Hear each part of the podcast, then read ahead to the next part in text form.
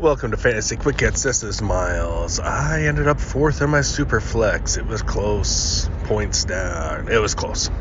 Man, not really that close. I just kind of lost. When I didn't win last weekend, I just kind of lost all the fire in my belly for it.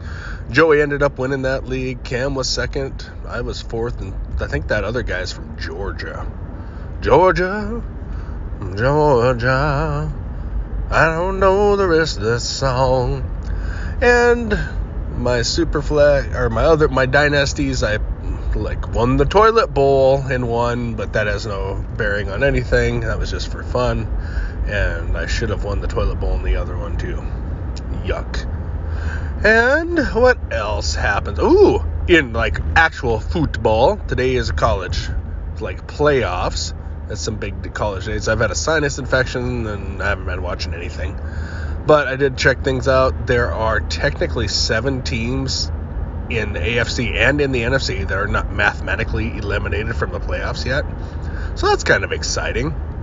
And I, if you guys ever want to feel just amazing about a project you're doing, talk to a 13 year old autistic child and with a speech impediment, and they just talk crap about your show.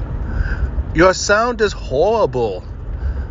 I'm like, yeah, I know. I'm not willing to buy any microphones until things get like better. Oh, but you you need more conflict in your in your show.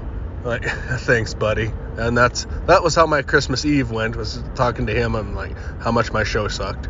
But that's all right. It's like your sound is horrible, Miles. I'm like, yeah, I know, buddy. It's all right.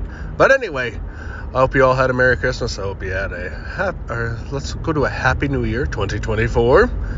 And I'm just, everybody in my house is sick, and hopefully we get back to it. Anyway, I don't have any jokes today because I'm driving, and Merry Christmas and a Happy New Year. Thank you.